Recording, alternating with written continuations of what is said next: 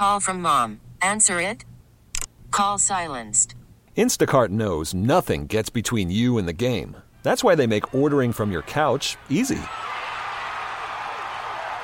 Stock up today and get all your groceries for the week delivered in as fast as 30 minutes without missing a minute of the game. You have 47 new voicemails. Download the app to get free delivery on your first three orders while supplies last. Minimum $10 per order. Additional terms apply. This episode is brought to you by Progressive Insurance. Whether you love true crime or comedy, celebrity interviews or news, you call the shots on what's in your podcast queue. And guess what? Now you can call them on your auto insurance too with the Name Your Price tool from Progressive. It works just the way it sounds. You tell Progressive how much you want to pay for car insurance, and they'll show you coverage options that fit your budget. Get your quote today at progressive.com to join the over 28 million drivers who trust Progressive. Progressive Casualty Insurance Company and Affiliates. Price and coverage match limited by state law. KMOX and your service. Welcome to the St. Louis Composting Garden Hotline. Now, Mike Miller on KMOX. yes, folks, welcome and thanks for stopping by. We'll be taking a good gardening stroll shortly, but right now, 314 436 7900 or 1 800 925 1120. Ideas, questions, comments, or concerns. Shaylin is taking and producing, she's taking the phone calls. She just needs your first name and where you're calling from, and uh, that's pretty much it. So she's producing and doing all the board because I can't touch no board.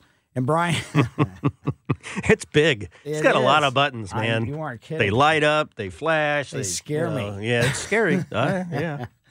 so what's happening? Oh man, just trying to stay warm. You know, it's good to come in here because the newsroom is colder than it is outside, so it kind of, you know, it makes it nice to go out.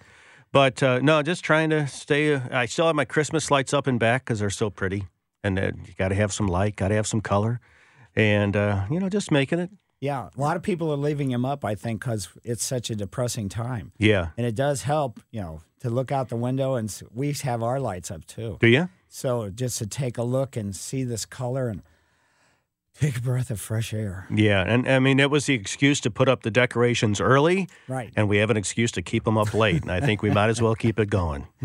And we don't know how long. That's the scary part. Exactly. So we'll we'll keep them up for a little while longer, and then uh, it is nice to see the the sun staying uh, it's staying light anyway a little bit longer each day. A few minutes. A, a minute a day is what Matt Ben said. So, but still, it's progress, right? Right. Step by step, From inch that- by inch. From that shortest day, December 22nd. Mm-hmm. Wow. It's already seven minutes longer. still, Every little dark. bit counts. Yes, it does. Early does. and late. Well, have fun. Talk right. about some uh, some warm, colorful stuff because that's what we want to hear now. Warm us up, Mike Miller. Well, all you need to do is have a compost pile and then just go out and lay in it and bury yourself. And then the steam and the heat of the compost will warm That you sounds up. wonderful. All right. Thanks, Brian. You bet. Folks, we get together and have a roundtable discussion about what's impacting any and all of your landscape, uh, especially garden space and the taste of the tropics, those house plants. How are they doing? And uh, what should you use to germinate seed? Well, is it a potting mix, potting soil, or what? Or should you just dig up some dirt out of your yard and bring it in? Should you be pruning and shearing and things this time of year? Are there still bugs out there? Ugh, who knows? Using information to help make you decisions. I'll share my thoughts and hopefully it'll help solidify your options. Of course, with the final judgment of the action you're going to take is going to be up to you. And by the way, this is your show, and I appreciate you inviting me into your home car or wherever you happen to be listening. Another important player, as I said before, is Shaylin. She's producing, so she will answer the phone. I'm Mike Miller, by the way. I've been hosting the Garden Hotline since 1994. That was in the last century. Anyway, and I can come to your home and do landscape consultations if you like. I call it a walk and talk. You can go to my website, mikemillerdesigns.com, and on the homepage, there's my email address and phone number where I can be reached. Well, let's get moving. Today's Good Gardening Stroll is brought to you by St. Louis Composting, 636 861 3344. Every morning, I never decide ahead of time where I want to go. So this morning I woke up and I thought, hmm, as I was having coffee and cereal and toast and everything else, well, maybe I'll go here. And I pull up and established in 1847. And today, everything from tennis courts to athletic fields to playgrounds to large expanses of lawn, large mature trees, everything from bald cypress to oaks to maples, several different lakes, the North Lake sitting just a short distance off Hampton. This park runs parallel to River De Peres and provides a neat which provides a neat setting. A sign reminds you though, no dogs without leashes. The sidewalks outline the parking areas and some of the lake edges. In the lakes, a lot of different ducks hang out in the lakes. As soon as you start walking towards the lake, those ducks can sense it and they start coming right towards you, figuring you have some food for them. And you've got the uh, option of wandering up and down and all around as you whether you're checking out the ducks or anything else, or while while walking and staring up through the branches of these large mature trees. Majority are naked right now, and because it's a cold wintertime. There's a few evergreens, not too many, and then there's those stubborn deciduous trees that refuse to drop the leaves. But that allows those brown leaves to make some great music in the slightest breeze. It was a great morning. And where was I? I was at Willmore Park, which is basically where Hampton and Germania switch. Germania becomes Hampton, and Gravois is right there too. So it is just a neat place, just kind of in general. And the neat thing too, you know, or it's so dark early in the morning, most of my good going strolls are in the dark, but all the lake water reflecting all the street lights and various lights, it is absolutely just spectacular. So if you do have any questions or concerns, give us a call at 314 436 7900 or 1 800 925 1120. I'll be back after these messages. Yes, folks, perfect time of year to really start planning and making some ideas become realistic. And 314 436 7900 or 1 800 925 1120. If you have any questions, comments, or concerns, Les, Angela is going to be our first caller of the day. Angela, how are you today? I have a question about euonymus and poison ivy, which has taken over my back chain link fence. How do I get rid of it? Uh, basically, the best. So you want to get rid of both of them? Yes. Uh, are you opposed to using Roundup? Not necessarily. Okay, because there is a, a type of Roundup for killing woody plants. And so initially, what I would do is as soon as they, as soon as, is this an evergreen You want euonymus? I'm assuming. I'm thinking so. Yes. Yeah. So basically, it's you know even though the foliage is present, wait until the weather warms up, and you're probably looking at let's say the Ides of March, mid March or so. Then get the Roundup for kin and make sure it's the one for killing woody plants, and spray it. And then as soon as as the poison ivy foliage starts coming out, spray that. And what's going to happen is I'm just we're just doing that to be able to knock everything off so we can see, you know, what there is there and what's going on. And ultimately what you're going to need to do is cut, you know, the stems coming up out of the ground and then of either plant and then paint Roundup right onto the stem after you make a cut. And you want to make the cut at about a 45 degree angle and you want to cut it about uh, oh six or eight inches off the ground so the, so it can absorb that. And then it's probably going to take, I don't know how well established these are, but it's probably going to take a couple years of the same sort of practice to finally get rid of this stuff. Okay, thank you so much. Certainly, my pleasure. And now let's head to St. Ann and see what's going on with Bob. Hi, Bob. How are you today? Hi. Uh, I'd like a question about a rhododendron. I've got one in the east corner of my front yard. It never loses its leaves it has purple flower buds on it, multiple buds. I had three or four in December that wanted to bust out in the flower. Can you tell me, does it ever leave it, lose its leaves? And what kind of soil does it like? Basically, all rhododendrons and almost all the majority of any kind of broadleaf or any type of evergreen, whether they're needled or broadleaf, want an acidic soil. And they all basically except a very few, have to be a well drained soil. So acidic, well drained soil. And rhododendrons, depending upon the variety, there are some varieties that do defoliate in the wintertime, just like other shrubs. But for the most part, the rhododendrons in general are ones that hold on to their foliage year round. Okay, thank you. Sure, my pleasure. Yeah, rhododendrons. Um, if you've got one that's been successful for multiple years, congratulations, because they're not an easy thing to grow here. And the reason is it's not necessarily because of our, you know, severely cold, but it's a combination of severely cold, severely hot, and everything else.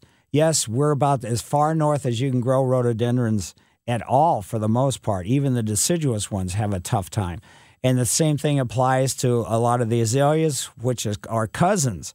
So, but anyway, if you're going to, azaleas and rhododendrons are nothing short of spectacular in the springtime. There's no getting around it if you have success with them. But plan on putting them in a location, putting them underneath existing large trees can be a very, very difficult circumstance. And I learned that myself when I worked at the Botanical Garden. I started there in 1977, and the English Woodland Garden was planted underneath a grove of trees, which way back when was something just, you know, nothing. And so that was fantastic. It was, you know, going for a shade garden and everything else, but planting things like rhododendrons and azaleas underneath large established trees like sycamores and oaks and maples and everything else that happened to be in there. Uh, it caused a very difficult time for the azaleas and rhododendrons both. And when I started there, there was like 13 or 11 different varieties of azaleas and rhododendrons. And just over the time, just the competition with the tree roots, they couldn't handle it. And so even though we raised the beds up and everything else, it was that should have been done initially, and it wasn't. They were planted right at grade, and all the feeder roots of the trees are near the surface. So consequently, these guys, brand new plant materials coming in, a little bit iffy as far as hardiness goes, and then competing with the existing trees made it really, really, really tough. So just understand that. Also, with azaleas and rhododendrons, because they do like an acidic soil, planting them close to your house foundation or concrete sidewalks or driveways that are concrete, that's alkalinity. And that goes contrary to the chemistry that the soil likes. Now, you can compensate for that, but just realize by planting them in certain circumstances, either under trees or too close to an alkaline source, then it's going to make it just more difficult for them to grow. So just keep that in mind. Other things, this time of year, we need to keep an eye out for bugs. It's not spring yet by any means, but just remember that the south facing yard, or if your yard's you know, the south, it's going to warm up first. So you're going to have to start watching for bugs in that part of the yard first. Things like thrips, aphids, mites, pine sawflies, tent caterpillars, scale, uh, bed bugs, or bed bugs. Yeah, if you're outside with your mattress, bed bugs. Uh, bagworms and other things are going to be there, and they've basically overwintered as either eggs, larvae, pupa, or adults. So the adults can survive uh, the weather. And we know when we get those warm days where all of a sudden we step outside and we start seeing, wow, what are those? Why? How can these bugs be, have survived these cold wa- uh, waves? And they, they don't care.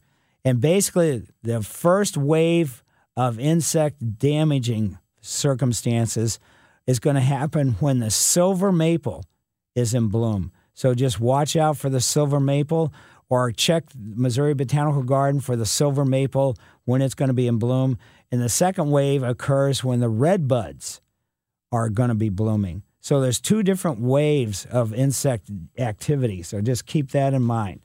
And uh, with the weeds too, this is a good time of year to keep an eye out in your garden space or in your lawn or anything else for a weed situation because if it's easy to get out there on the days when it is warmer and even when it's not warm. I mean, weeding is not really all that difficult and it does generate some body heat so you can be outside and working pretty well. So just kind of keep that in mind also.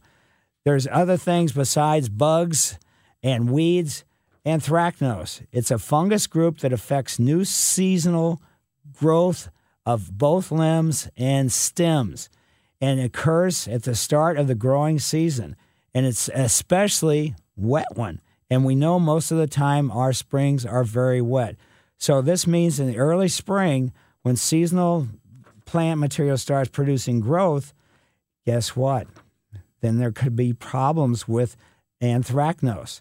Anthracnose is fungus. The spores can be spread by wind, by rainfall, irrigated water as well. So even though there are there's several different kinds of anthracnose, some of them are going to be much more damaging than others. Some of the physical damage on maples will not affect oaks or sycamores or other types of plant material. So there are some that are very specific, and there are some that just can impact plant material of all different types. Other plants susceptible to anthracnose include roses, grapes, tomatoes, dogwoods, peppers, and the list goes on and on and on. And visually, anthracnose diseases generally impact the leaf veins, and they cause the leaf of the vein, of uh, the leaf vein to die. Then the surrounding sti- the surrounding tissue will start turning brown in appearance, and that's what it's you know happens. It rarely kills most trees if the tree is healthy in the first spot. And the trees do have the ability, if they have an anthracnose problem, that they push out a second, in other words, secondary buds, and they'll push out that growth, you know, afterwards if they have been impacted. So just you have to be patient. If the trees appear to be dead, it's not really probably if the tree was healthy in the beginning, just it will probably recover and develop some new leaves and shoots. Good garden practice is raking up and disposing of all fallen leaves and twigs out of the landscape, off your lawn, and everything else. Keep your plants healthy and free of drought, nutritional injury. So, in other words, keep them fertilized, water the trees twice a month during the winter if you have the ability, especially if we have a dry winter. Prune out any kind of dead branches because ba- basically any kind of branches are going to be problematic from that standpoint, from a disease you know standpoint. So prune the branches to improve air circulation too, because that's going to be very important as well. So there are all kinds of different strategies with this anthracnose circumstance. And again, there are two different kinds of anthracnose. One can impact all kinds of different plant plant material, and other will just basically go after one specific variety. So it's a very difficult world out there in your landscape, as you probably well know. Let's head over to Tommy's yard. Tommy, how are you today? I'm fine. How are you, Mike? Very good. Good. Uh, I was wondering uh, when would be the ideal time to uh, start uh, pruning uh, my apple trees that are uh, established and been there for oh, about 10 years or so? I, probably what I would do is because you're waiting for you know the apples. I'm assuming these are production apples, not you know just crab apples. So they're no, you're right. And so consequently, I would just let them go ahead and bloom, and you know that way you get the spectacular flowering off all of them, and then I would do the pruning right after they finish flowering. Okay, very good. Hopefully the deer will leave them alone this year. well, have you ever tried to hang uh, bars of Irish Spring soap? no, I haven't. Well, the smell is really a repellent, you know, so you might try that if they've been really problematic. So on the ends um, of branches, depending upon how big they are, maybe f- just make sure you've got uh, you know the the tree is fully encircled with you know dangling bars of uh, Irish Spring soap. So I don't know how big the trees are, but five or six bars and like I said, they hate that smell. So that will, you know, they. I mean, you got to do it on all your other trees because they may move on to another tree that doesn't have it. So I don't know how many trees you have, but that's a good repellent. Boy, my neighbors will wonder about me even more then. I'll, well, I'll it gives them that, though. Thanks so much. Sure, it gives them something to talk about. exactly. Thank, right, you. thank you. Yep. Mm-hmm. And let's see. Let's head over to Don's yard. Don, how are you? Hello, Don.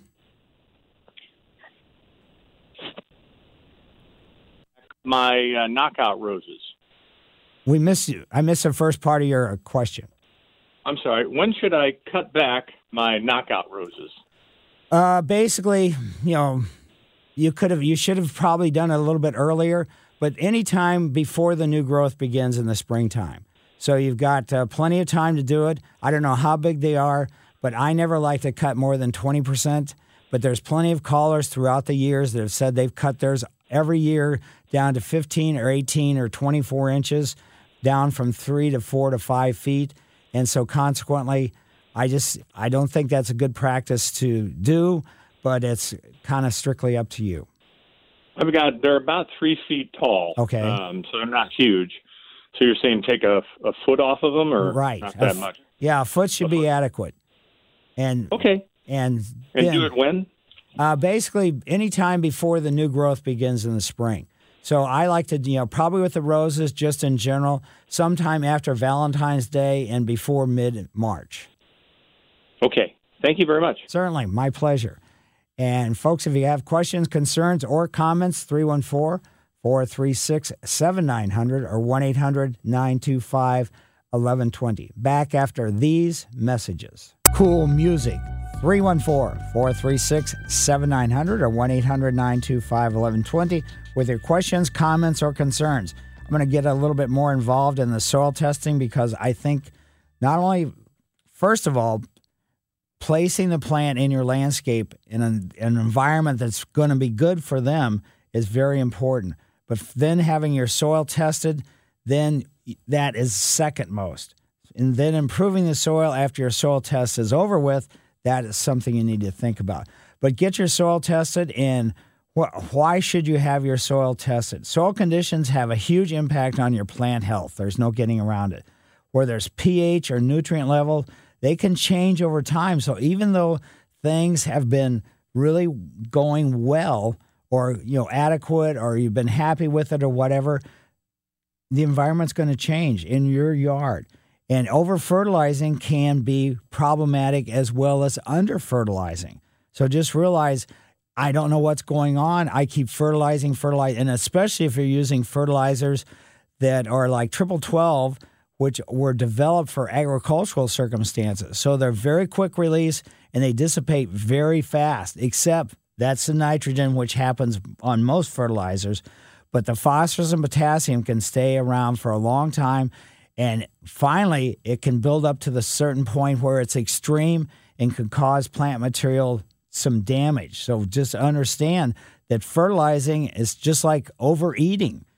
If you over fertilize and you overeat, then it could be problems for you as a person. You know, obviously not in your landscape, but uh, just in general, keep that in mind. And what does a soil test tell you? Well, they're going to tell you the status of the nutrients. And the nutrients are, like I said, phosphorus, potassium, they're going to calcium, magnesium, pH, the percentage of organic matter. And organic matter is really important for plant material just in general. Okay, so let's you want to do a, a soil test. Where do you take it? Well, in St. Louis County, you can take it to uh, 132 East Monroe in Kirkwood, and that's down by the train station in Kirkwood.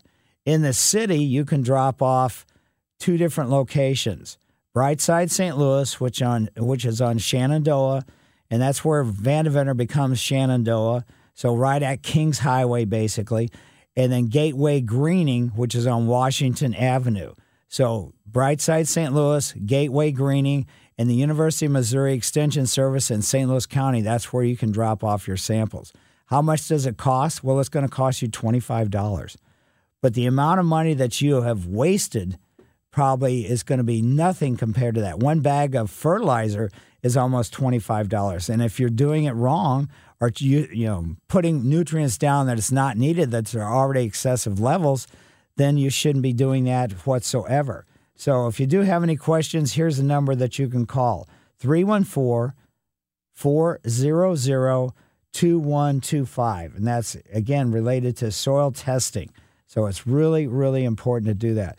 And uh, other things that you need to be just doing in your own landscape. It doesn't hurt to head out there and make sure that you never know when the wind's going to blow or if it's blowing hard, where all of a sudden you get a pile of leaves in one section of your lawn. Get rid of that.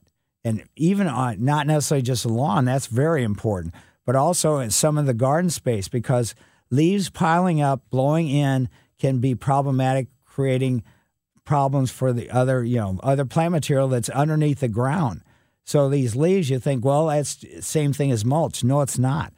Mulch, you know, even if it's leaf mold or leaf mulch, they've been chopped up and they've been, let's say, more or less processed and cooked.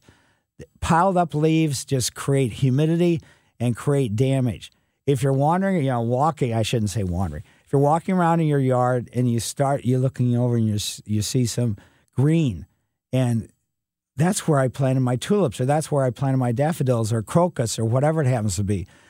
Yes, there could be pre uh, early emergence of the tips of the foliage that doesn't impact the flowering, which will be coming later on at all. So just don't get into a panic. You don't necessarily need to, you know, go out and bury those tips at all either. They're going to get burnt, yes, by the cold. There's no getting around it. But if you want to put a layer of mulch over because you, it, let's say it causes you anxiety or causes you problems, uh, just one inch. Don't do a whole lot. Don't bury them really deeply because that's not to the advantage. And things like grape hyacinths, now they've been their foliage has been up all winter long. I've got a big uh, window box, more or less. It's not a let's say a planter that I have grape hyacinths in, and I'm surprised at how much they actually elongate the foliage on the grape hyacinths. So what happens is they keep their foliage all winter long. Then when it's time for them to flower, what they're going to do is they're going to start sending up the flower shoot, but then the foliage is going to die off. So, but right now, I'd have to say with my grape hyacinths, some of the foliage is any place between four and six inches long, and it's not rigid enough to stand up on its own. But uh, I've had them in this container, this pot, for multiple years, and they're very reliable and come back. So that's you know the spring flowering bulbs is really some of them are very surprising on what they can do. Don't expect things like daffodils to last more than five or six years because just the, the way they've been hybridized and tulips, uh, the way they have been hybridized over the last, let's say, decade or so, maybe a couple years out of your tulips as far as the flowering goes. So if you really enjoy certain spring flowering bulbs, you're going to have to replenish them on a more or less a regular basis. And how about your house plants? A couple different house plants that I have. My rosemary tree, I have them on an east facing window it's very cool. The rosemary tree. This has probably been the year when they've done the the best I can remember. So it's just kind of neat to see. I put decorations on them earlier. Uh, I've taken those off now. And how I water my rosemary, rosemary basically needs to be underwatered. So I water and then I f- feel how heavy the pot is. And then I just wait until the pot feels very, very light. And sometimes, if you watch, because there is going to be some new growth during the wintertime, there's going to be some, the new growth is going to start weeping just a little bit. That's when you water again. And make sure with all your house plants, you use, you're better off to use water that is not just the cold tap water. Warm it up a little bit. The plant material will appreciate it. Another thing, which has been a surprise to me, Tracy like last fall found this or saw this mum that she really liked. It was one of the classic, not the classic type mum, but it's one that has flowers more or less like daisies, and they, the petals were, let's say, I think they were yellow with red tips on them, and so they finished flowering probably, oh, let's say sometime around Thanksgiving. So I cut all the flowers off, and I just kind of kept the kept the foliage, and I kept the pot inside too and I have it basically sitting in the same window that I have my rosemary trees. And so I'm just surprised at how well they've actually, the foliage is done through the wintertime. So I'm going to be real interested because a lot of times people will call and say, well, should I plant this? Should what should I do with it? You know, when we're talking about mums. And most of the time I say if you don't see any small shoots coming out of this off the base of the stem, then probably planting them in the outdoors is not going to do any good. They're not going to be able to survive. So mine didn't have those, but right now, by being inside, again, again, against a cool window, I'm starting to see some new growth coming off the base of the stem. So consequently, as soon as the weather warms up, uh, probably mid March or so, I'm going to take it outside. I'm going to plant it, and then I'm going to kind of see what what's going to go on with that. So other things that you need to be, you know, just kind of walking around and taking a look at. Uh, a gentleman sent me a picture of a maple tree in his yard, and basically the maple tree, you know, had a split in it. He bought the house recently, and the trunk was split probably six feet or so. Now there was a cambium layer, which that's the healing layer of the bark. You know, and so it was on the east side. Usually the the splits can be on the east because a lot of times they're caused by, let's say, sun scald, but usually it's going to be on the south or the southeast side. And uh, this, he said it was on the east side, and he sent me a picture of it. And the cambium layer is good because it is, you know, healing over. But right at the base where the roots split, so in other words, where the crown of the plant is, where the trunk and the roots meet, there's really some dark, it looks like heartwood rot. And so he wanted to know what should happen with this tree. Should the tree be taken down? And uh, it's probably, it may be able to survive that, but the heartwood rot, that's always going to be on the interior of it. And heartwood, the inside of the tree, is what actually works to structurally keep this tree strong. And so if there's problems with that, if we get major storms and things along that line, then this tree could go over. So my advice to him, a 30 year old tree that kind of has this heartwood rot, first of all, I'd probably take my finger and push it into the area that's really blackened at the base there and see how soft and how far in that goes. Or take a screwdriver if you don't want to put your finger in there. And just kind of take a look and see how deep it goes into it. Because if the structural part of the tree is bad and it's close to your house or close to power lines or anything else, that's where the, the trouble is going to come in. Another thing, too, um, last week a caller, a gentleman called in and said, you know, he had these mushrooms growing in his yard and they were purple. And when he kicked them, they were like almost like plastic. And so then there was a dust that went all over the place. Somebody emailed me and reminded or told me that what this was was puffballs. And the, as they mature, they turn purple. Now, the, this was a giant puffball because he decided or he described, you know, actually the size of it. Now, growing up in Ellisville as a kid in the mid 50s and early 60s, there was puffballs all over the place. And so we used to kick them all the time. So we were spreading the spores all over. But I don't remember the puffballs. Maybe it's because we kicked them that I never got to see him mature. So I never saw him go purple. So I was I was totally confused by the purple plastic, at, you know, kind of atmosphere that the these purple mushrooms were creating for the gentleman. But somebody emailed me and said that's what it was. They're giant puffballs, and they turn purple at maturity. And if disturbed, then that releases those spores, and that helps repopulate the, you know, the circumstance of this, this, this, the setting where they are actually growing. And again, all mushrooms, depend, no matter what type they are, they grow on dead plant material, whether it's thatch in lawn, whether it's dead root systems, or anything else. And 314 436 7900 or 1 800 925 1120. If you have any questions, comments, or concerns, back after these messages. Welcome back to the St. Louis Composting Garden Hotline. Once again, Mike Miller on KMOX. Yes, folks. Questions, concerns about your landscape? 314 436 7900 or 1 800 925 1120. I don't know what's happened over the last several weeks, but early in the morning, the amount of crows that gather right around the building where we are, which is next to the Soldiers Memorial, is absolutely incredible. I don't know where they're coming from or where they're headed to, but pretty much they're all gone as I look out the window. But it is amazing. There's hundreds and hundreds of crows hanging out, and they always seem to be in big gangs. In my neighborhood, there's a cemetery just about a half a block away from us and the crows seem to gather there too. So I don't know if it's the same crows and then fly down this direction or where they're going, but they are amazing birds. And man, they are a gang. There's no getting around it. Let's head to Joan's, and she lives in South City. Hi, Joan.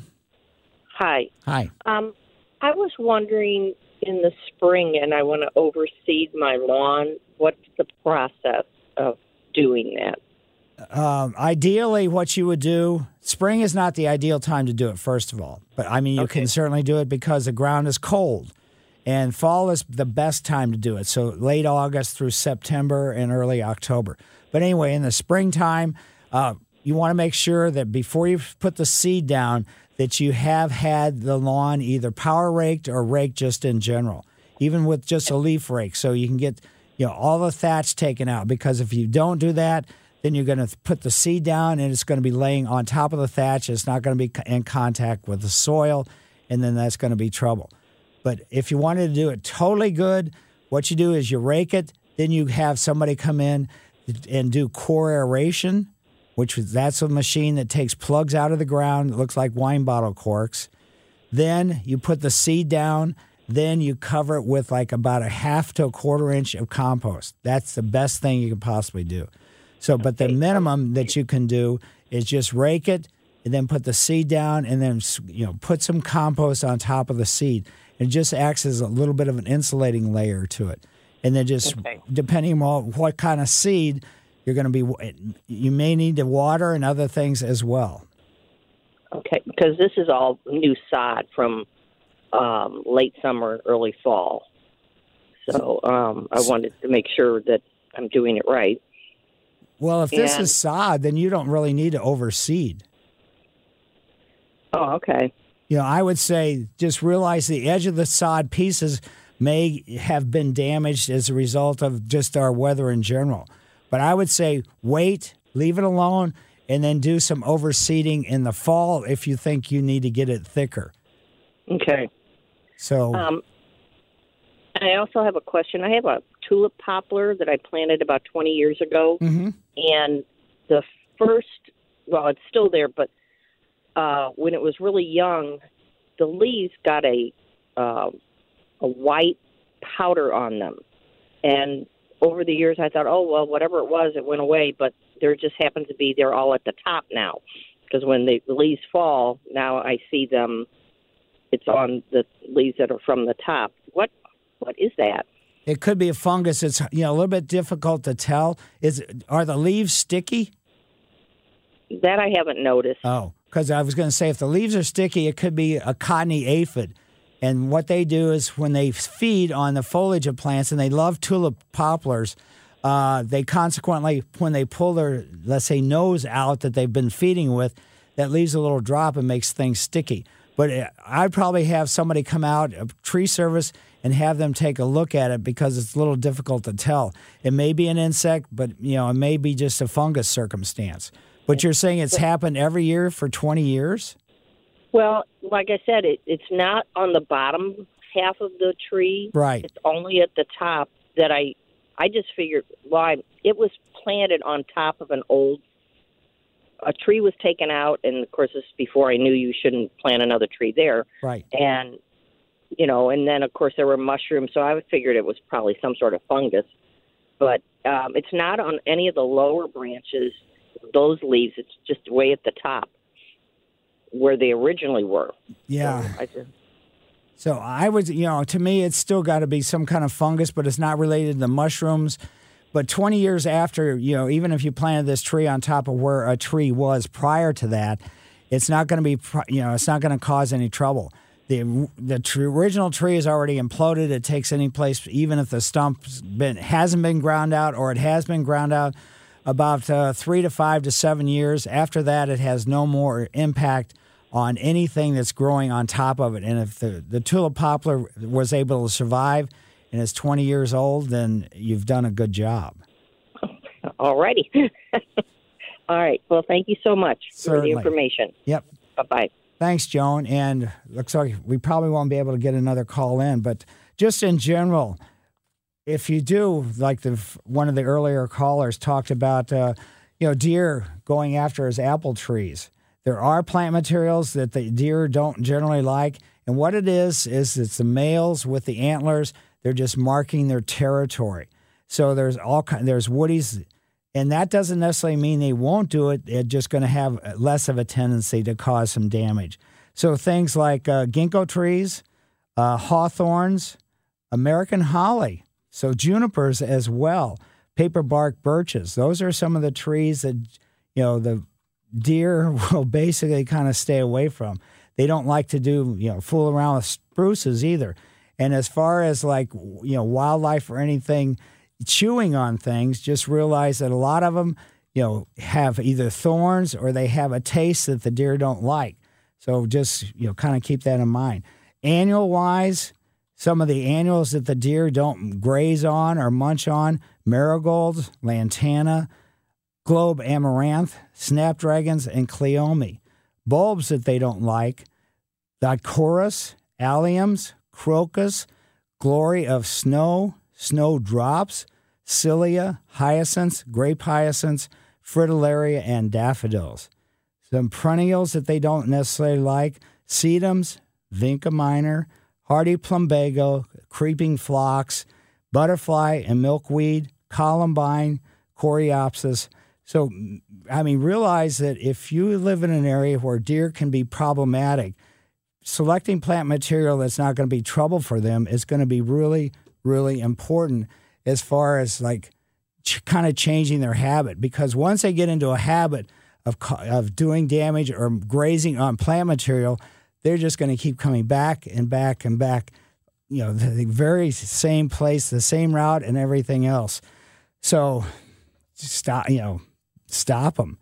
And the best the best thing you can do is kind of change your landscape if you need to. A lot of the herbs the deer don't like either, so just keep that in mind too. Even lily of the valley, helleborus, and helleborus is something that's an evergreen perennial that blooms in February. So, Mike Miller, KMOX Garden Hotline. We will be back after the news. KMOX and your service. Welcome to the St. Louis Composting Garden Hotline. Now, Mike Miller on KMOX. Yes, folks, welcome to the Garden Hotline. That is a KMOX Garden Hotline. It's the tip of the trial hour. I'll be giving it shortly, but right now you can call 314 436 7900 or 1 800 925 1120. Ideas, questions, comments, or concerns. And Mr. Kelly, Yes, sir. are you ready to spray me with Lysol? I see you got some right there. Everywhere we go, I know you always have it in your pocket. we are we're going to be a clean people from now on. That's for sure. Man, it is absolutely amazing. It is. So, Yeah, I clean everything. And you know, when you work here and you come in, you got to get the microphones, clean those off before you use them because Right. we all talk right into them. And all the buttons, we got, you know, computers, we got buttons to push to turn the mic on. And it's like, it's it's an effort to try to stay safe. That's for sure. yeah. One other question: uh, Do I do I look scary? Do I scare you? Well, I'm used to you. Yeah, but um, just in general, a lot of times I walk. You know, Yeah. I walk in the morning and uh, you know in the Mhm. afternoon too. Mhm. But people can be a half a block away, and all of a sudden they'll cut across the street. Really? So I wonder from a distance if I'm scary. Let's call you imposing. How's that? yes, not scary. You're just imposing.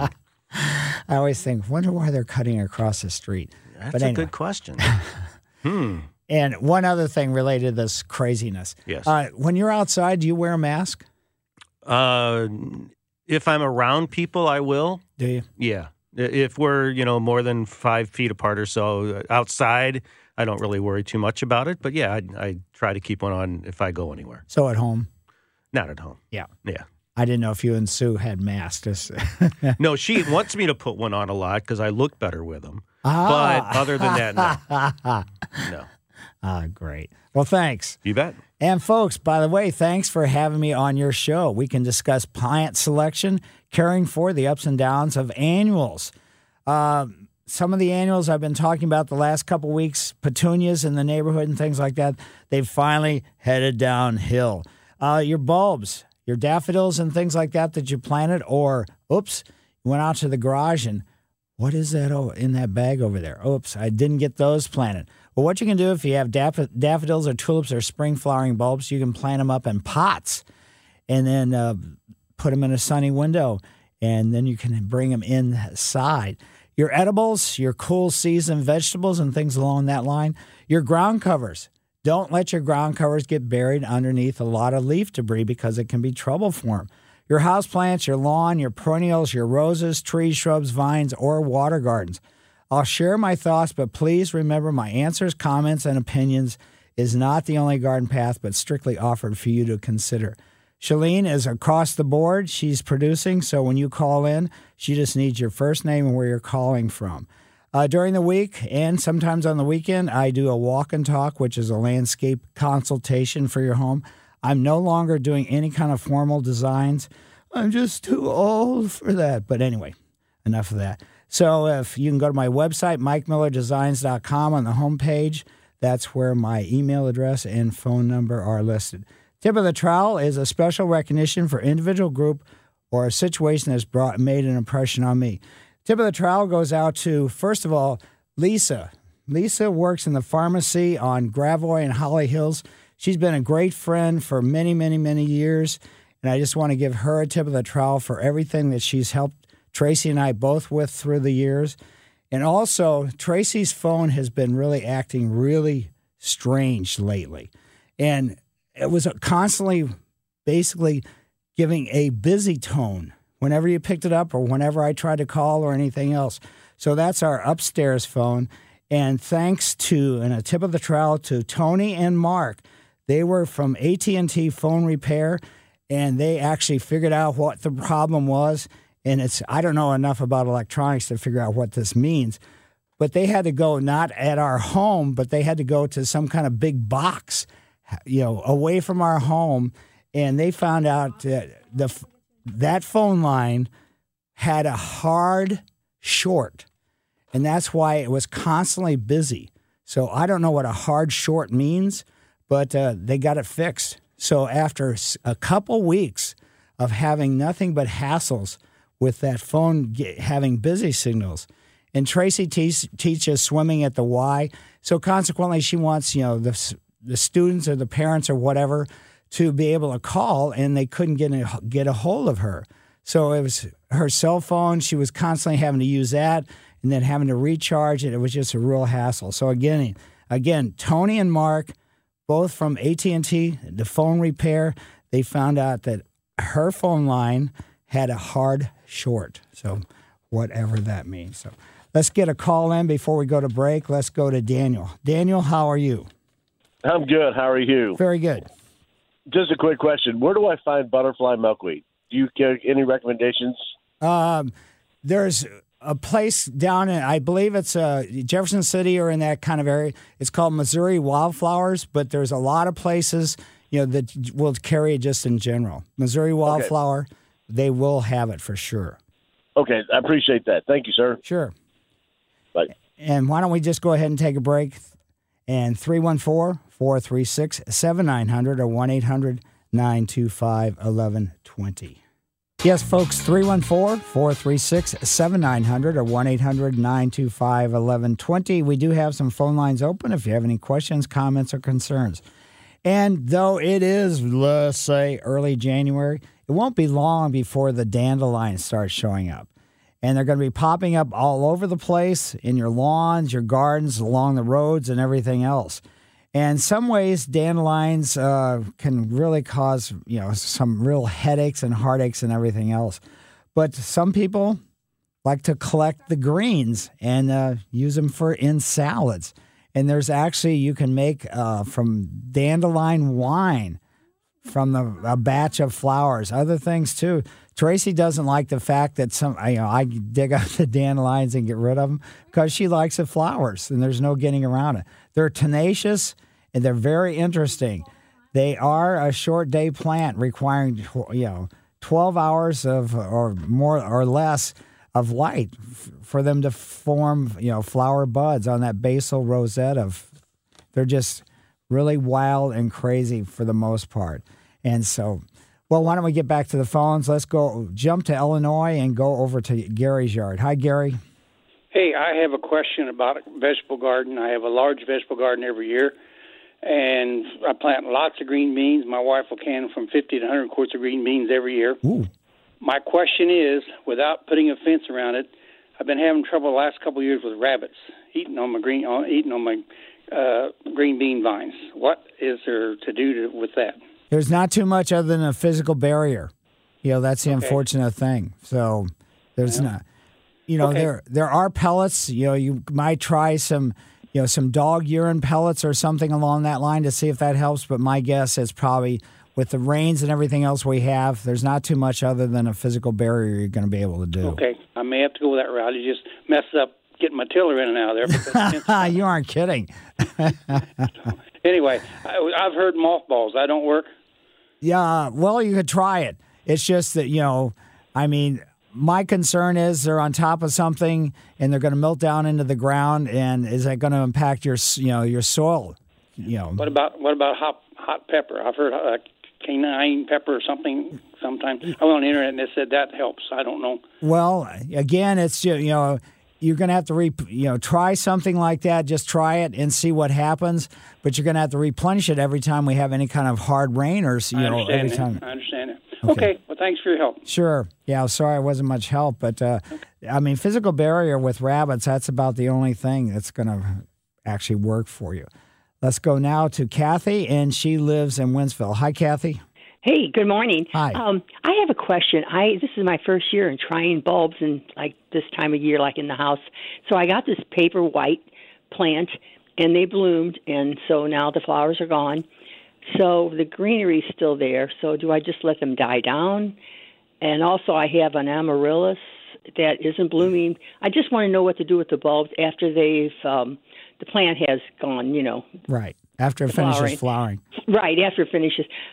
like I said, the paper whites are already finished. Right. Paper white narcissus, they're a one shot deal. Right. Yeah. So, in other words, they flower and they may have some foliage, but you can try to grow them, but they're never going to do anything else for you. Okay, are they not going to come back next year? No. Oh, I didn't know that. Yeah. Okay. So it's okay. like, like I said, it's a one shot deal. And Oh, so th- Okay. they're nothing like an amaryllis or other things, bulbs that you can- can grow inside. Now, inside, what you want to do with your amaryllis is let the foliage, the leaves grow, and for multiple months, and then you're going to cut off the leaves, then let them set them off to the side, and just leave them alone for probably a couple months, and just kind of watch them, and then you're going to start to see a flower stalk shooting up from the center of it. So you just leave it in the in the pot like it is now. in the pot like it is now. You cut the foliage off. Now, people like to have them blooming, you know, during the holiday season. So what they do is you grow the leaves all the way. Once it finishes flowering, then it's going to start growing leaves. You cut the flower stalk off, then the leaves will grow. Leave, let the leaves grow all the way up until let's say September or so. Then cut them off. Leave a stub about uh, oh, you know, a half inch to an inch then just set that pot off to the side someplace. You don't need to water it. Need you don't need to do really anything, um, basically. And then what you do is you just bring it back out. You start watering again. Put it in a sunny window, and in, within a couple weeks, it should shoot start shooting up a flower stalk in the center. Oh, okay. So basically, I, it's going to have leaves on it the rest of the time that I'm going to have this. Right. and Until I just keep it. And I just keep it kind of watered, and then, like, come September, put it away. yeah, cut the foliage off first. First, yeah, cut the foliage off. Yeah. Um, like the stalk. Yes. Yeah. Okay. okay. Okay. So then I'm just going to have like a leaf thing, and then uh okay. So you where do you just where do you keep that? You can just put it in a, you know, I mean, any place that's kind of out of the way so it doesn't cause you problems. So you don't have to store it in the garage. You don't have to store it in a closet or, any of these other no, crazy no. things. But I mean, you you do water it, so the the leaf, the the greenery, right? After you cut the stalk off, to have the greenery and it's bloom. it's yes, just all the way. You just start. all the tra- way until September. yeah, uh, you just create. You just kind of create a circumstance where you're making it, you know, kind of be a house plant. Is what it's going to be. okay, okay, okay. And then basically September is when I um put it. um No, I got okay. I'm You bringing cut- it back. I yeah, cut it. cut the leaves off in September, and then Oh, let it okay. sit for a couple months, and Okay. then you know just kind of watch it in general, and then probably sometime in oh early November or something like that, just bring it out and start watering, and you're going to start to see the flower stalk coming up. Oh, for heaven's sakes. Okay, gotcha. Thank you for your help. Sure. I mean, they're real easy to carry. You know, they're Okay. Well, I've never had one, and, and I got one, and my daughter had it in water, and it the the water thing was okay, but it's kind of got smelly. You know? right. It's rot. I think Yeah. they call it rot. Yeah, right. I don't so know why I she had it in water. Well, it was just something that you bought, bought, and it had the rocks. You know, kind of that's how they sold it Oh. to her. Yeah, fancy. And so um I decided I was just going to plant it. You know, Right. which which I did. and so uh it's in the soil, now, uh, pot- potting mix, and so that's what I've got it in right now. Yeah. Okay. And the bulb It's not- still it- felt firm. It didn't feel mushy. Oh no, no, I've got it out before the, but it's it's growing. But the thing of it is, it's um, you know, it's not blooming yet. It, it, I'm still waiting. Right. So, yeah. Okay. Well, so- thank you for your help. Sure, my pleasure. Uh-huh, Yeah, bye-bye. so you're going to have to wait multiple months before you get flowers. Except sometimes you can get them out of sequence and they will bloom, you know, let's say everybody always wants them to be blooming around the holiday season, but you know, depending upon when you cut off the foliage and everything else, once the foliage is fully sized, uh, that's going to determine when it actually does the flowering. So let's head over to Susan's yard. Hi, Susan. Hi, um, Mike. I'm calling regarding um, a cactus plant that I, a Christmas cactus that I've had for quite a while, and I've noticed that there's a crust on the uh, top layer of the dirt that it's in, and I was wondering if that's like a mold or something that I need to repot this or just ignore it. Uh, basically, does it look like it's kind of whitish? Yes. Basically, what it is, that means that your your water, your tap water, or whatever you're watering your plant with, has you know alkalinity. You know, so in other words, saltiness in it. So even though you can't taste it or anything else, what that does is it's collecting on the surface of the potting mix. So what you can do is just you know stir it every so often, just to kind of get rid of it. And then when you f you know when you fertilize, make sure you're using a cactus food. But that's pretty much it. So it's in other words, it's related to the tap water that you're using to water the plant. Oh, okay. All right. Thank you. Thank you very much. Sure. So if you don't want to have full with it at all, then you can start using distilled water. But uh, you know, it's not going to make growth wise and everything else. If you're happy with it, I would say just kind of stir the, get rid of the white stuff aesthetically more so than anything else. Okay. Thank you. Sure. Thank my you very pleasure. much. Mm. Bye. And uh, anybody else questions, concerns? 314 436 7900 or 1 800 925 1120. Brian Kelly and I talk many times about the birds that he has and he feeds and everything else. I'll tell you, inviting the birds in with seed or whatever it happens to be, um, which would be this time of year, you're going to be using seed, depending upon the type of bird that you're trying to attract, whether it's thistle seed, whether it's sunflowers, or anything else. You know, birds really help with insect control. It's kind of amazing. We have a mugo pine right outside of our uh, kitchen window, basically. And it's incredible the amount of birds that come flying in there and everything from finches to wrens to chickadees.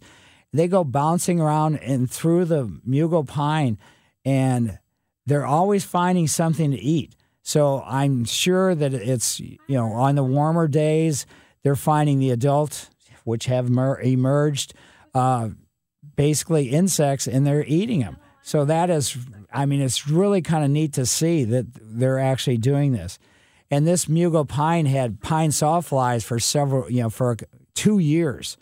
And what happened is slowly but surely they have been eliminated. Now, I did squash a bunch of them with my hands and things along that line.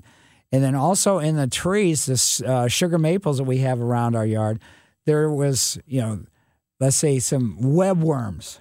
And the webworms, the birds started getting attracted to. And now th- this is the second year in a row where there hasn't been any webworms. And this was really tight webs around the end of the branches that kept those leaves from falling off. And birds, you know, it's just amazing. So be friendly to the birds. They're going to really help. Uh, let's see. Let's get a call in. Let's go to Mark's yard. Hi, Mark. Hello, how are you? Very good. Hey, um, I've got about a quarter acre of ground that I'm putting um, pollinator mix on, wildflower mix, Mm-hmm. and I'm wondering if it would be a good time to throw those seeds out now and let the snow beat them in. Uh, I would say, is it? Have you tur- turned the soil over or anything? I've put Roundup on it. It's all brown. I haven't uh, tilled it at all yet. Yeah, I would say no. I wouldn't put it out right now because you know, we never know what is it. Well, let me ask you this too: Is it a flat area? Pretty much. Okay, because you know, with our the way we could have some really severe rains, it could wash all the seed in one direction or the other. Even in a flat area, it could move them away. So I would wait until things get a little bit warmer because ground temperature, soil temperature is what germinate or generates seed germination. So I would just, you know, I'd just be kind of be patient, get the soil as much ready as you possibly can, then put the seed out. Okay. Well, thank you very much. Certainly, my pleasure. And Take care. Yes, you too. Thanks for having me on your show. Let's go over to David's yard. David, how are you? Mike, good morning. Good morning. I've got a suggestion for the gentleman trying to keep rabbits out of his garden. I didn't catch if whether you suggested this or not, but human hair. Ah. If he cuts his own hair, or if he's got a friendly barber, um, I cut my own hair and I collect my hair, sweep it up, collect it in a coffee can, and if you just top dress your garden with human hair, I don't know if it makes them itch and irritates them, or if they don't like the smell, or what it might be. But um, uh, I do it in my vegetable garden. It works like a charm. Uh, I have no barriers, and I have no rabbits disturbing my uh, tomatoes or my leafy vegetables. Uh, it's always worked for me. Well, great. I've got one. I've got one question for you. Sure. I've got Vinca minor under a 60 foot tall, 70 foot tall Norway spruce. And it's a great ground cover. I get the uh, periwinkle flowers. Um, but I've started getting a very tall, woody ground cover that looks like the Vinca minor, but the leaves are a little bigger. I'm wondering if I got something else mixed in with a tray of uh, Vinca minor, or do they just have a habit of doing that? No, they sh- really sh- they stay f- fairly flat. So you might have something. You might have uh, some euonymus because it sounds like what you know. There's a ground cover, you know, type of euonymus, and it has a tendency to elongate and stand up until it gets long enough, like 12 to 14 inches. Then it'll lay down.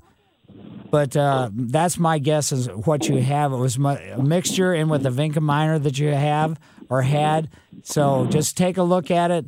Look look at uh, Euonymus winter creeper online and just see if you know check the foliage out on the plant that you're talking about standing up and see if that's what it is. If it is, it is pretty invasive and aggressive. Then what you can do is if you're not opposed to using Roundup, just go out there with Roundup when the weather warms up a little bit and just paint the Roundup right onto the leaves of the things that are standing up.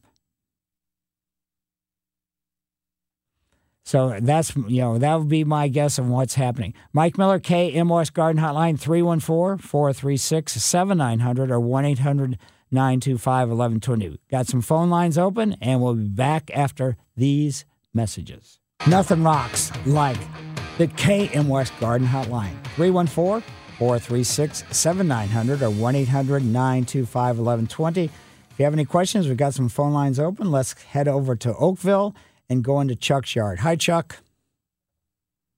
Sir, uh, one quick question. Uh, I've got several milkweed uh, plants from last year. The stalks are still just, you know, they look dead, but uh, should I cut those back or just let them stay like that? I would probably just leave them. I mean, unless there's really bothering you from an aesthetic standpoint, it just depends upon you know the circumstance and everything else. Sometimes, uh, you know, depending upon how mature and how well established the plant is, the stalks may not come back, but they'll just the new growth will come back from the root system. But I would just leave them and see what happens in this, you know, in the springtime. Great. Thank you very much. Sure, my pleasure. And now let's go from Chuck's yard over to Lenny's. Hi, Lenny. How you doing, Mike? Very good. Um, I got a question. Uh, I got some honey locust, and there was the mother plant or mother tree when I first moved in, and you know, I've over 16 years, it's created nice little forest for me. Mm-hmm. uh, but now it's starting to get into my landscaping. is there a way to stop them now from? Because I, I was thinking if I put like a systematic killer on them, it might make its way back to the other trees, or do I just have to pull them as they come up? Yeah, I would probably just you know dig them up as they come up. Generally, it, you know, it depends upon what variety this is. Some of them are, you know, colonizers. So, in other words, they can send out root systems and new growth can come off the root systems. That's generally not the case. Is this one that has a yellow leaf to it? Uh, Are they no, green? It's, it's, they're green. Yeah. But no, it's it's definitely a colonizer, right? Because I got about twenty of them out there now. So. Yeah, I would probably just go out and dig them. You know, just Okay. you know, just push this. You know, get a spade. Don't use a shovel. In other words, something with a square bottom, and just go down right on the side of it and just pop them up out of the ground. Okay. And then another question is I had a living wall uh, screen so I didn't have to see my neighbors of they were the eastern red cedars, the Virginica type, Right, and they were they were just infested with the uh, bagworms. with bagworms. So I cut them down, but I got some chinins, some eastern red uh, chinensis that aren't too far from them, and they've never had a bagworm one. Um, my arborvitaes get bagworms. Everything gets bagworms except for these chinensis.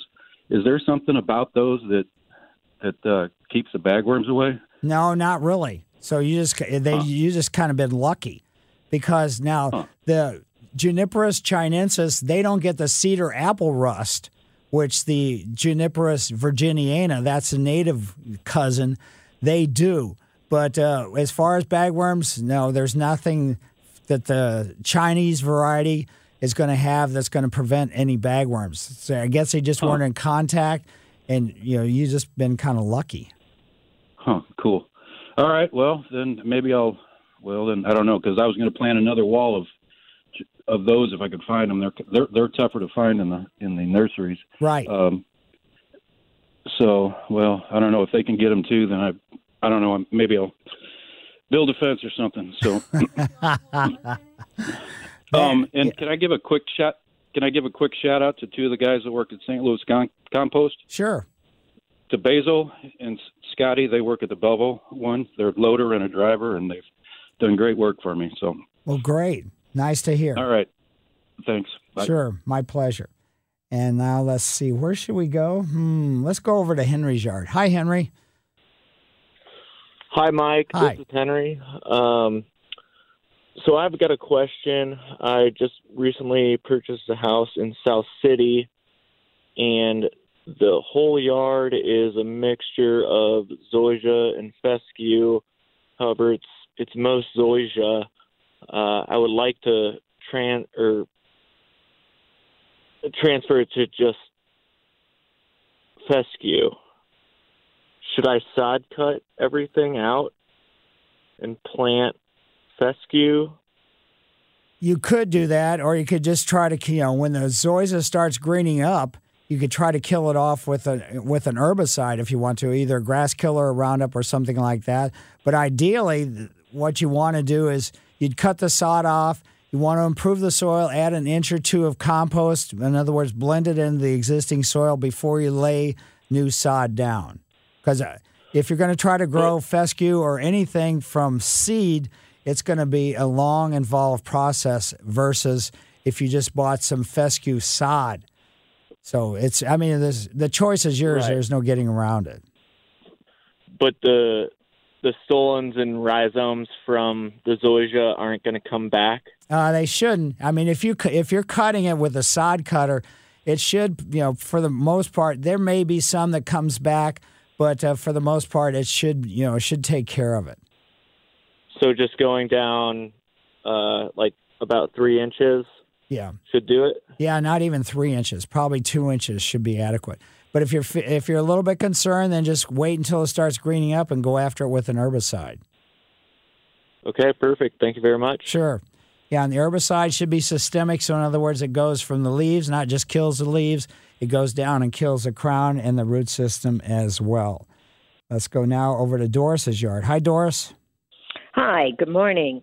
Uh, yesterday in the mail, we received the Arbor Day um, root, root on, you know, bare rooted plants, Mm-hmm. and they're talking about you know you should plant them in the fall and uh, do not, uh, preferably, do not put them in pots. And at this time of the year, I'm, I'm like, what do I do with these things?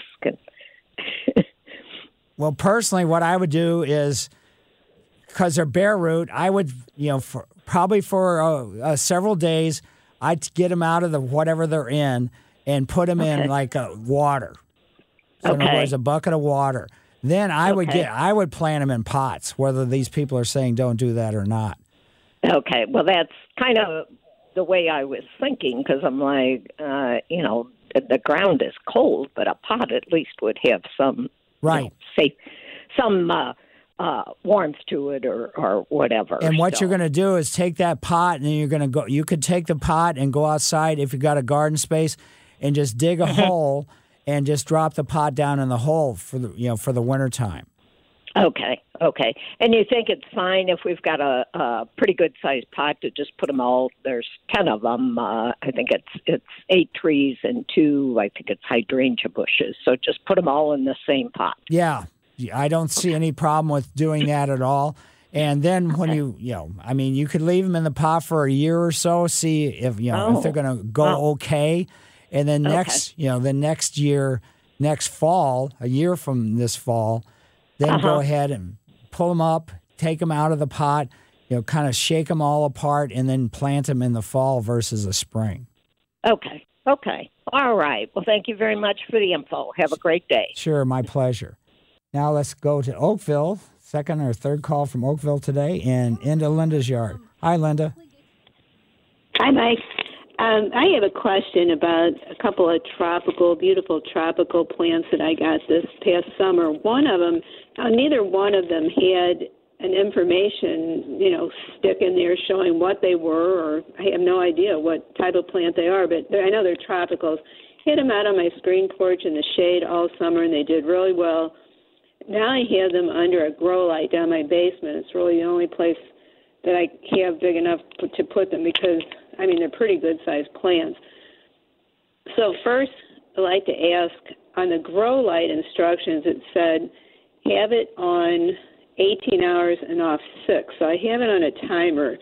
Would you recommend that, or should it be on longer? No, not I mean, longer. I, in I would say 12 hours should be adequate. oh 12 on and 12 off. Right. I don't. Okay. I grow things in my basement under grow lights, and that's why I have it. The grow lights come on at five in the morning. It goes off at five at night. Now Okay, I don't so know if night- now it, They just be in the dark then at night. Yeah, exactly. So there's no place that these plants, whatever they happen to be, would be in a situation where they're going to get 18 hours of sunlight. There's no place in the world that has that much. Oh, okay. Well, that's what the instructions I said, know, and I haven't done any grow lights for a long time, so I didn't really know. And the other thing is, do you think I should repot them when I put them back out on the screen porch in the spring, or just add some fresh potting soil? I know I had called you before about my tropical hibiscus tree, and it's still perking along. It's really old, and you recommended taking it out of the pot and getting rid of some of the soil and putting new soil, you know, in, just kind of gently getting some off the roots. So, should I do that with these tropical plants? These are relatively new plants, so I would say just leave them alone until you start to see some root systems coming out of the bottom drainage holes. That's when I would think about uh, putting them into a new pot. Okay, but should I add like a, some new potting soil, maybe a little bit on top or something? No, there's no reason to do that. If you're fertilizing and everything else, that's strictly, you know, it won't it won't help the plants at all because you're not going to be able to mix it with the existing potting mix in. So I would say don't bother doing that. And what I'm saying is, even if these are large pots, that you don't want to get a bigger pot. Then, like I said before, you just pull it out of the existing pot, shake some of the existing potting mix off, then put it back in the same pot, and then put some new potting mix in with it.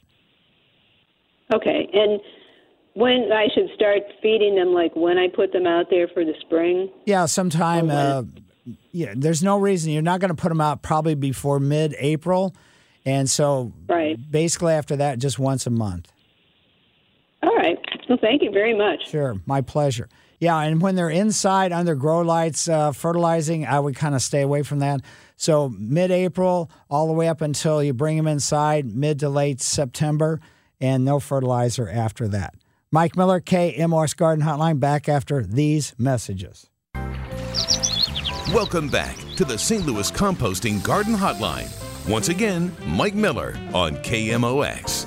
Yes, folks, back to the phone. Ha, ha, ha. I'm supposed to let the music go. Back to the phones we go, and let's head over to Ann's yard. Hi, Ann. This is Ann. Yes, go I ahead. am calling to ask a question about bird seed. You mentioned a while ago about bird seed that might eliminate bugs. I was wondering if you had a recommendation for ticks. And then I had a question about magnolia trees planting in St. Louis City, like curbside. Uh, basically, there's all kinds of magnolia, so it depends upon what magnolia you're speaking of. Uh, in the city, just realize that if you put a tree, you know, along the street, in between the sidewalk and street, the street sweepers they go up and down once a month, and they could, you know, do some break some limbs and things along that line. So just be conscious of whatever one, whatever one you do plant, that you think about where the branches are and everything else. And as far, as far as a bird seed attracting the birds, so they go after the insects. I don't know of one necessarily that's going to go after ticks.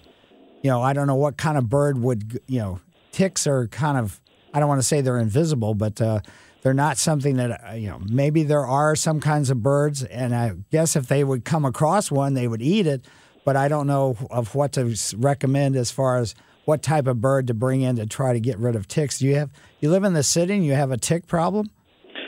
Um, no, it. I don't personally, but someone I know does, and it de- developed a food allergy from tick bites Whoa. from hiking in St. Louis. Wow. I would say probably uh, go to the University of Missouri Extension Service and see what they might recommend, or try Missouri Botanical Garden. So mobot, M O B O T dot org, and see what the uh, Botanical Garden might recommend. Okay, thank you. Certainly, my pleasure. Yeah, uh, ticks, whoa, food allergy. Never know. Kyle, how are you today? Hi, Mike. I'm fine, thank you. Uh, so I've heard you say in the past uh, that you shouldn't stop watering your garden or your plants during the winter. So I'm just wondering how that kind of looks when it's really cold out. How often do you need to do that? And is it just bring it out whenever you have a, a day or two of nice weather? And Well, ju- you know, just you can get a rain gauge or just realize how much rain that you have had. Basically, during the wintertime, your landscape needs about an inch of water every 10 to 14 days, so once every two weeks or so. And uh, that's the only time I'd be worried with, you know, worried about as far as then you have to go into your basement, turn your water back on maybe, and then do the watering. So just be conscious of that. And then okay. that's you know and just watch out as far as with the freezing temperatures when you water you know it's going to run off your sidewalks and you know hardscape surfaces but just stay off the areas that you watered in your landscape if they're wet during the wintertime because you can do some damage to it by walking Right. on it okay, oh, can I ask you one other question? sure I've got uh, so we p- planted a new uh, landscape garden and uh, this past summer, and two two plants in particular, crepe myrtles and uh, hydrangeas. When should I? I just, per your advice, I didn't do anything with them this this uh, fall. They're just sitting there all brown and nasty looking. When should I start uh, fertilizing those? Uh, I wouldn't worry too much about fertilizing them. So I would say, you know, with a crepe myrtle or either any of them, I would wait until the new growth starts emerging from the stems, and then wait for a couple weeks after that, and then both of them, you know, they're not necessarily going to want to have, depending upon the type of hydrangea and everything else, the exact same fertilizer. So initially, I would say you know, just kind of get a general fertilizer, maybe a liquid, and do that. And then as they start getting some growth and maturity, then maybe get some specific type fertilizer. Okay, thank you. Sure, my pleasure. Now let's go over to Marjorie. Hi, Marjorie. How are you? Hi, Mike. I'm fine. I have a problem with a mockingbird, and I want to know what I can do about it because it's become a sentry and it guards my bird feeder constantly. it will not let any bird eat from it, and I am not kidding. I, I got so disgusted after watching this for a couple of weeks. I dumped the seed on the ground and uh, to try to discourage it, but it still hangs around, and I really want to know what can I do. And this guy is relentless, and I, and I have all this seed, Audubon seed, and uh, other uh, fruit and nut seed and stuff. And I want the birds to enjoy it because I love the birds. Right. Can I do, what can I do about this guy? Uh, to be honest with you, I don't know, other than like have a BB gun, and I don't think you want to necessarily that kill it. would kill it. I'm sure that I'm a pretty good shot. but yeah, I mean, some of them do get very aggressive when it comes to a circumstance like you're describing. And, and it's, you know, yeah, and it and it takes its post in a nearby tree.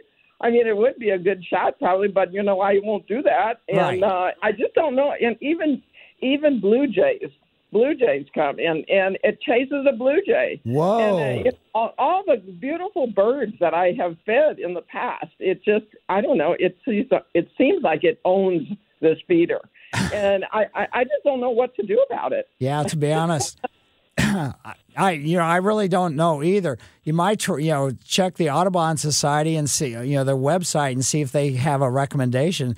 But a situation like that, you almost have to wait till the thing gets old and dies. Because I mean, you you can run out there and chase it away, but like you say, it just goes back up into the one tree and stays in the same place. Yeah, it does, and and it knows exactly. You know, it just and and it just will not even let a bird get a seed. And and I have, you know, I I really have beautiful birds that I just want to to uh, you know bring through the winter and Right. see them. Well, thanks, them. Marjorie. We're going to have to take off, but good luck. Mike Miller, K, M West Garden Hotline. This episode is brought to you by Progressive Insurance. Whether you love true crime or comedy, celebrity interviews or news, you call the shots on what's in your podcast queue. And guess what? Now you can call them on your auto insurance too with the Name Your Price tool from Progressive. It works just the way it sounds. You tell Progressive how much you want to pay for car insurance, and they'll show you coverage options that fit your budget. Get your quote today at progressive.com to join the over 28 million drivers who trust Progressive. Progressive Casualty Insurance Company and Affiliates. Price and coverage match limited by state law. T-Mobile has invested billions to light up America's largest 5G network from big cities to small towns, including right here in yours. And great coverage is just the beginning. Right now, families and small businesses can save up to 20% versus AT&T and Verizon when they switch. Visit your local T-Mobile store today.